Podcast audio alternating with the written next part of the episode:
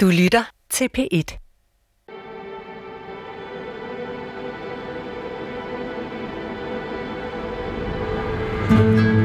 Knud Brix er journalist og jæger. Han elsker jagtens traditioner, hylder myternes grundstof og søger døden for enden af geværmundingen. Det bedste ved at gå på jagt for mig, det er, at jeg kommer fuldstændig væk fra den daglige trummerum. Og det allerbedste, selvom det er lidt skamfuldt, jamen, så er det nok det der med og trykke på aftrækkeren og slå ihjel. I fem udsendelser rejser Knud Brix i støvlesporene på de store forfattere, som også gik på jagt. Hvordan forsvarede de drabet? Hvordan besang de jagten og naturen? Undervejs rejser Knud selv på jagt i Grønland, Afrika, Sverige og på de danske jagtmarker for at undersøge, hvorfor han holder af drabet. Må man det? Eller er han en hæslig jæger? Det er jo en følelse af, at det er mig, der bestemmer over liv eller død. Jeg vil helst ikke indrømme det, men det er jo det, det handler om. Knud Rasmussen var nationalhelt, polarfarer og jæger. For ham var jagten livsvigtig og gav et moralsk fripas til drabet. Sælen, hvis du skyder den, så har du ganske kort tid til at komme hen til den, før den synker. Knud Brix rejser dette afsnit til Østgrønland, hvor han har købt en andel i en fangsthytte i den lille bygd Kulusuk. Her dissekerer han Knud Rasmussens skrift og går på sæljagt med en ung fanger.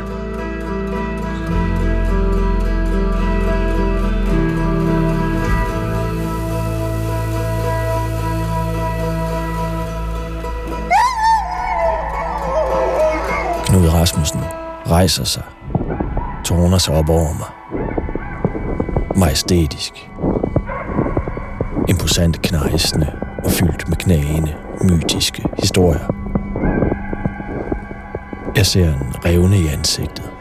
En flosset flænge, der får den smukke facade til at krakelere. Knud Rasmussen kælver.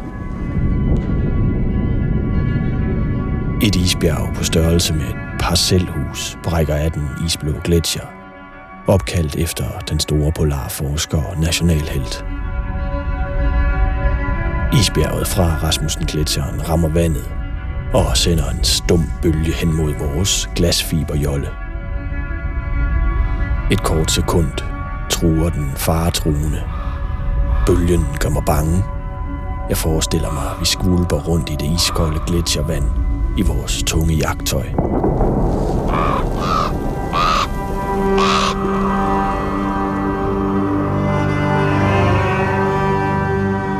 Vi er i Østgrønland, langt inde i bunden af den isfjord i området omkring Tarsilak, som Knud Rasmussen besejlede og kortlagde på sine to sidste ekspeditioner.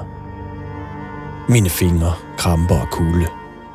En patetisk lyst til at vende hjem til varmen sniger sig ind på mig. Vi har sat liner og kroge til hellefisk. Og mens vi venter på bid, sejler vi rundt mellem isbjergene og jager sæler. I båden er fangeren Gunuk. Det betyder Knud på østgrønlandsk. er fanger i Kulusuk. En 26-årig jæger fra bygden Kulusuk. Bagerst i olden er Gunuks ven Lars. En ældre, næsten stum fanger med et solhærdet lederansigt.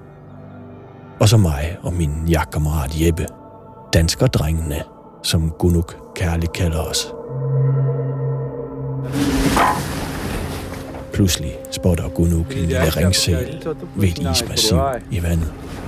Hvis den er alt for lang, hvis du skal lige særlig imod den. Jeg håber, den dukker ikke ned med det samme. Men nogle gange, meget ofte, så er den bare forsvandt. Der. Nu skal vi mod, der, der er to. Ja, der er to.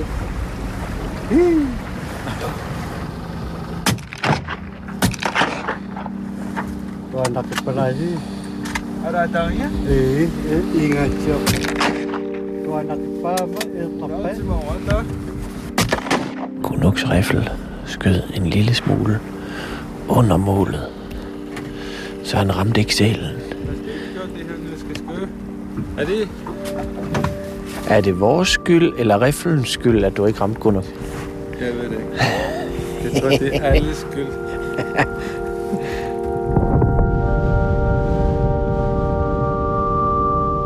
Jeg har købt et hus i bygden Kulusuk.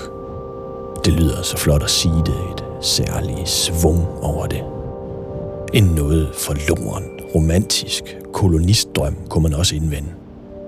Og det passer heller ikke helt. For mere eksakt har jeg købt en anden part i en yderst primitiv fangsthytte uden vand og el og med frønnede røde brædder. Men udsigten til bjergene, isbjergene, der hviler vidt i det blå, er sublim.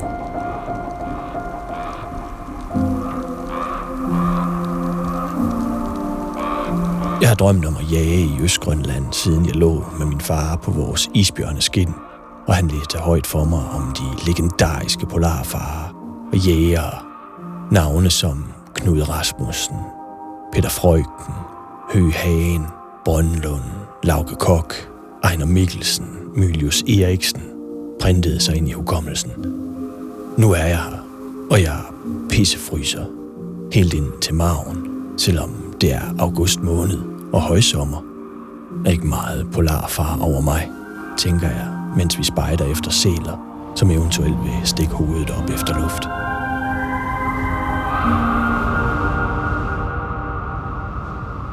Vi sniger os hen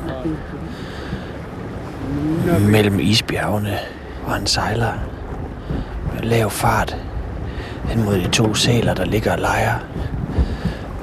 De har ikke set ham endnu. Og de er meget nysgerrige. Men det kan så koste dem livet. Hvad er det første, du kan huske, du skød? Jeg skød en stor sæl. Jeg tror, jeg var seks. Jeg skulle have skudt den i, i hovedet, ikke? så dør den med det samme. Men jeg skød den i kroppen. Ramte den lige i hjertet. Jeg var meget stolt. Lidt bange, for det sælen var stor. Hvem har lært dig at gå på jagt? Min far har lært mig, siden jeg var lille. Jeg har altid tænkt, jeg ved, da jeg var lille, det, jeg har lært det fra min far. Men øh, så har jeg, hvad siger man, udviklet mig på andre måder.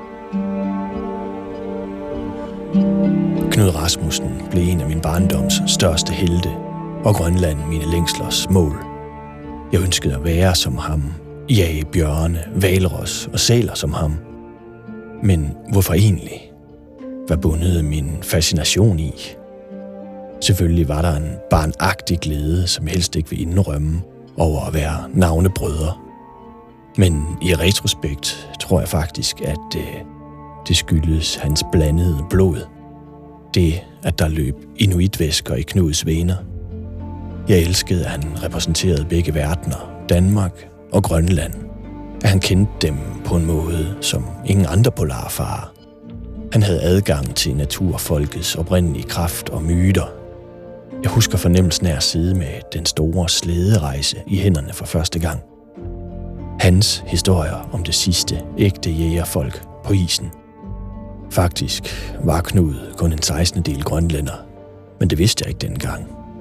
Han var billetten til polariskimorerne. Dem, som jagede rigtigt. Dem, hvis liv afhang af fangsten. Og så vigtigst af alt, han skrev simpelthen bedre end de andre skindklædte skribenter.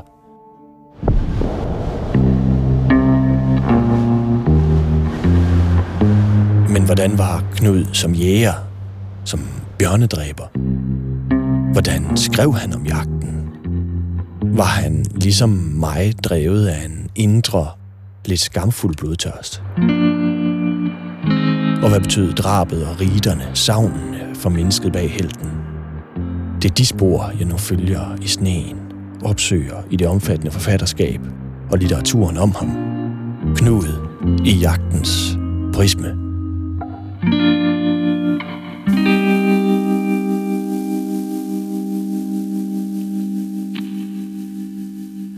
Gunuk har lige set to sæler. To ringsæler. Hans 223 kaliber med lyddæmper ligger ude i spidsen af båden. Og han sejler med lav fart hen mod de to sæler, der ligger og leger. De har ikke set ham endnu. Du har nok? Du har nok du. Gunuk har lige stukket en krog i sælen, som han har ramt i hovedet. Trukket den op. Det er en lille sæl, ingen baby. En lille ringsæl. Vandet rundt om båden bliver nu rødt af blod. Han har blod i hele hovedet. Og vi venter nu på, at den anden sæl skal stikke hovedet op.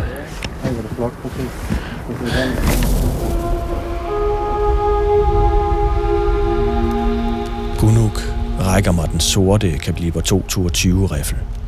En lille kaliber med en lynhurtig kugle og lyddæmper for enden af pipen.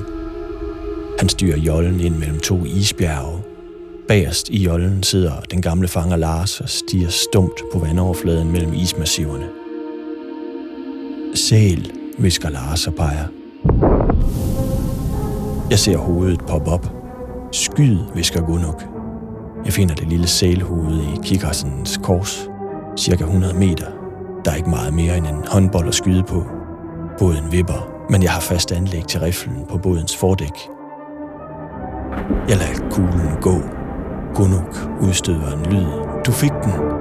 Han gasser op og sejler fra fuld kraft hen mod sælen, så den ikke kan nå at synke. Rødt blodet pulser ud i det jærgrønne vand. Gunuk sætter en krog i kødet på sælen. Den er overraskende stor. Dobbelt så stor som den sæl, Gunuk selv skød. Det er en remmesæl. Glæden over byttet blusser ud i mit blod. Ligesom jeg selv fik Rasmussen jagtens krog i kødet som barn. Hans far var præst i Jakobshavn og lå knægten fra frit omkring ved den magiske isfjord. Jagten, fangsten var uundværligt for at opretholde livet i den ugæstfri natur. Knud så hvidvalen blive harponeret, når stimer af den lille val trak ind til de tålmodigt ventende kajakker. Jeg forstår instinktivt, at det handlede om overlevelse, indsamling af kød, så meget som muligt, og at al europæisk jagtmoral, der handler om at efterlade dyr tilbage i flokken, ja, den er ukendt, ligegyldig her. Den protestantiske moral, jeg selv slipper rundt på som et tungt kors. Nej, det var massedrabet Knud overværet. Lunserne med valspæk, den seje hud, matak, der bliver flænset. Knud Rasmussen kom hjem til sin mor, smurt ind i spæk og blod. Det var kollektivets drab, han bevidnede, hvor fangeren selv får det mindste stykke, helt modsat den danske trofæindividualisme, som jeg selv er vokset op under. Knud sugede til sig fangernes historier. Han talte flydende grønlandsk, og især de gamle koners historier fra urgamle dages fangster betog ham.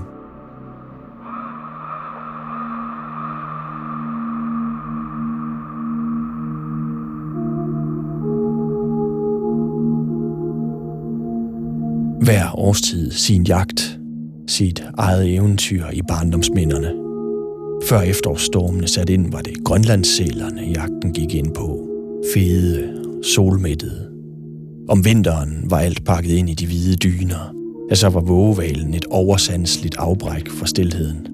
Knud så, hvordan vågerne snevrede ind, og kravet om luft tvang de små valer op gennem hullerne i isen. Set med danske jægerøjne en helt ulige, ja vel uetisk, usportslig jagtform. Men hvor ville jeg gerne have oplevet det. Været med, når harpunerne farvede vågen purpurrød. En sikker fangst, tænker jeg. Et naturligt depot til overlevelse. Knud Rasmussen har kun efterladt få beskrivelser af barndommens formative begivenheder. Men den afgørende nøgle til jagt og ekspedition i Grønland er uomtvisteligt slæden og kunsten at mestre hundene. I børnebogsserien Mit Skatkammer satte Rasmussen netop ord på det formative i barndommens hunde og jagter og slæder.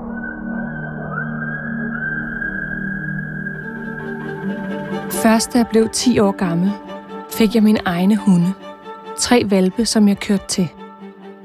To år efter steg min hundes antal til 8, og da jeg samtidig også fik min egen bøsse, var jeg fuldt overbevist om, at jeg nu for længst var ude over barnealderen og var trådt ind i den voksne mands rækker. Den vinter fik jeg lov til at følge min far på hans embedsrejse nordpå til Umanak-distriktet.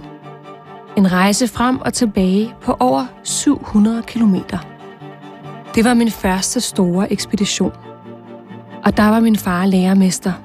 Mange, mange gange har jeg som voksen på mine ekspeditioner følt ganske den samme glæde over føret, over fjellene, over solen og over farten, som dengang jeg som lille dreng fik lov til at klare min egen slæde sammen med min far, og de slæder, som altid ledsagede ham på hans rejser. Og mere end én gang er det hent, at jeg har sendt min far en taknemmelig tanke, fordi han så tidligt gav mig et ansvar og lod mig være med i det rigtige liv. En 10-årig Knud på en 700 km lang slederejse. Det sætter min egen angst over mine ungers cykelture i villakvarteret lidt i perspektiv.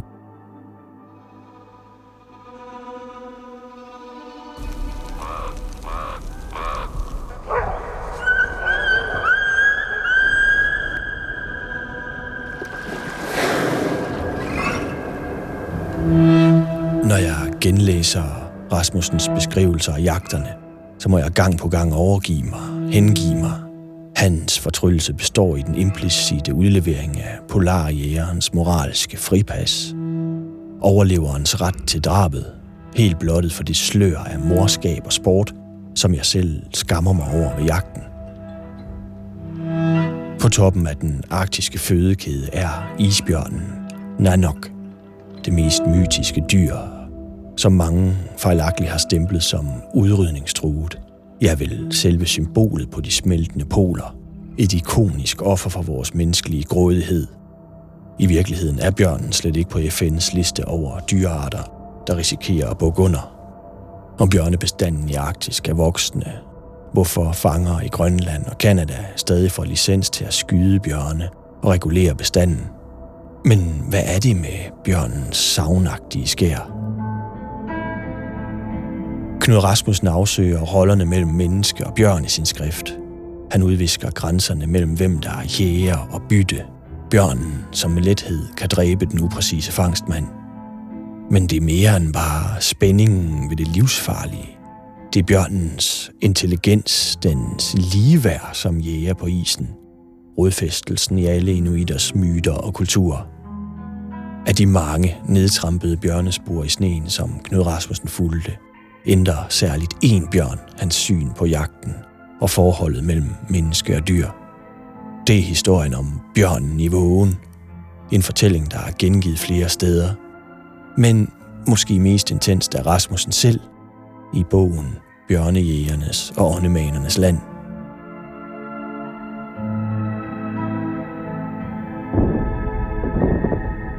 Knud Rasmussen er på vej over Melvillebugten sammen med storfangeren Kuluatok og hver sit hundespand.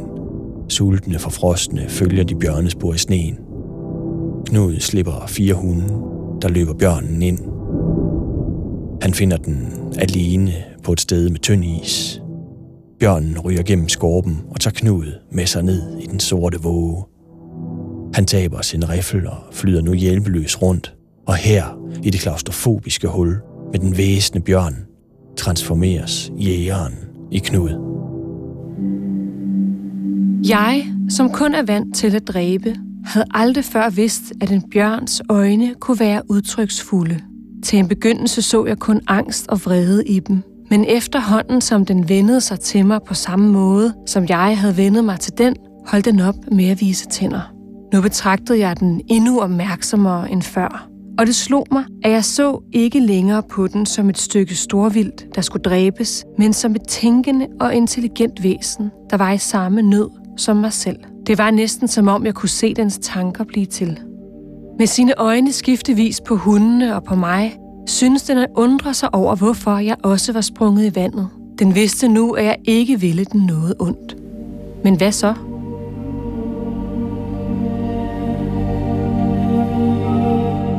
De to jæger stiger på hinanden. Rasmussen går så langt som at læse bjørnens tanker, og omvendt forstår bjørnen pludselig mennesket. Det er baseret på hans fornemmelser. og en klar overskridelse til en form for magisk, panisk tilstand. En hver tanke om at dræbe bjørnen er nu forduftet. Tilbage er kun gensidig respekt. Knud kalder de glupsende, halskende hunde hen til iskanten. Han kalder dem til ro, og bjørnen kigger taknemmeligt på ham. For første gang siden jagten begyndte, var bjørnen nu helt overladt til sig selv. Og nu hente der noget, som jeg aldrig skal glemme. Den forstod, at jeg havde skræmt dens angribere tilbage, og den vendte hovedet om imod mig. Denne gang kunne jeg ikke tage fejl. Der var et udtryk af taknemmelighed i dens øjne. Det var det samme udtryk, som jeg så ofte har set hos mine hunde, når jeg klappede dem, eller gjorde noget, som de blev glade for. Det er ikke let at beskrive et rovdyrs ansigtsudtryk, men ingen, som er vant til at omgås dyr, vil være i tvivl om, at selv de vilde dyr kan vise taknemmelighed. Denne bjørn, der kunne have dræbt mig, skånede ikke blot mit liv, men mødte mig i den kolde våge som en ven, der hjalp den. Bjørnen kan overleve længe i vandet på nulpunktet.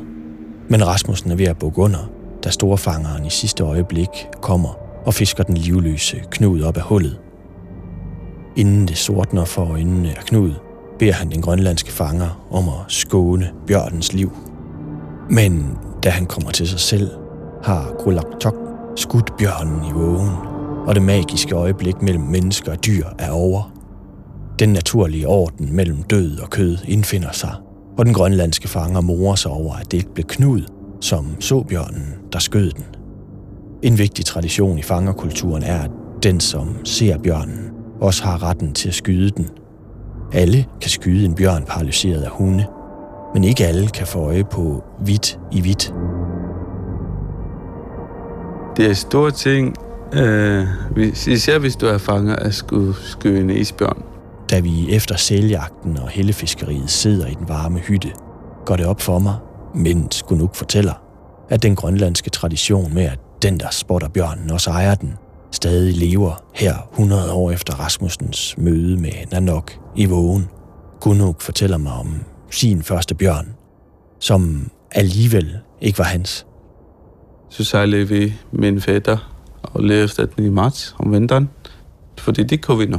Der er åben hav i marts. Før der, var det, der kørte vi hundslaver og det hele. Han stod foran mig, sejlede med bøjen. Han så den først med kikkert, så det er hans isbjørn. Men han har ikke øh, fange license. Han har ikke licens til at skyde en bjørn? Nej, det har jeg. Så jeg skød den død. Det var så min første isbjørn, men det er lidt træls, det var ikke mig, der så den først. Så den, der ser den først, får bjørnen? Han får bjørn og hele kredit. Hvad var det for en bjørn? Gammel fanger, det siger, det er en gammel kvinde. Hvordan har du det med at skyde en gammel kvinde? Ingen problemer.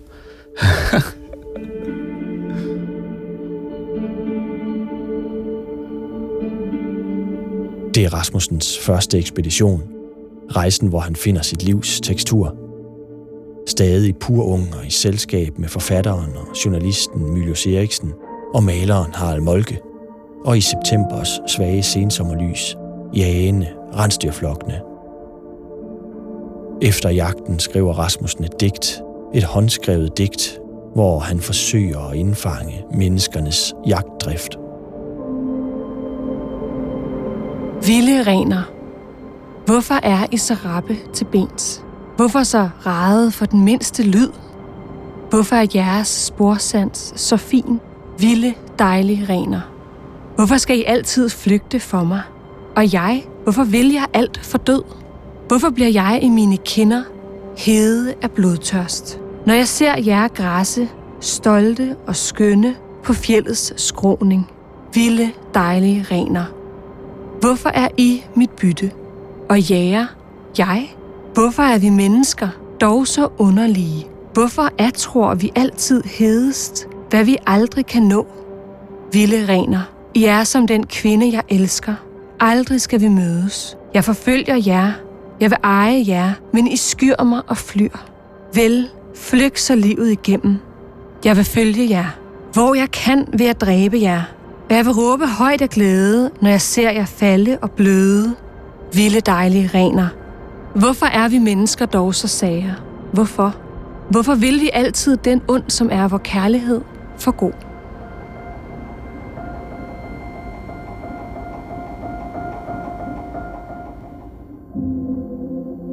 Jeg ser ham.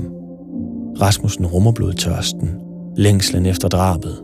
Han forbløffer sig selv, skammer sig ikke, finder sin drift underlig, paradoxal. Han vil smadre det smukke, renerne han ikke kan eje. Ekstasen, der bliver projekteret over en anden jagt. Jagten på kvinden, han elsker, men ikke kan få. Han skriver jo om mig. Jeg kan mærke, hvordan digtet mere end noget andet i Rasmussens enorme produktion rummer den dobbelthed, dobbeltheden i drabet, der repræsenterer det alment menneskelige. I sin ungdom stiller Knud Stik de spørgsmål, jeg selv kontinuerligt tager livtag med. Spørgsmål, der måske ikke kan svares med gængs prosa, men kun i poesien. Hvorfor jager jeg? Hvor kommer min blodtørst fra? Hvorfor begærer jeg det, jeg ikke kan få? Hvorfor er vi mennesker så voldelige af natur? Så sære er vi, når vi smadrer skønheden.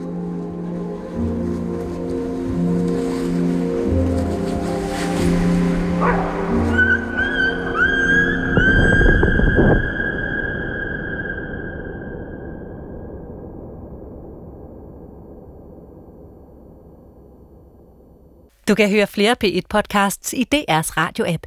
Det giver mening.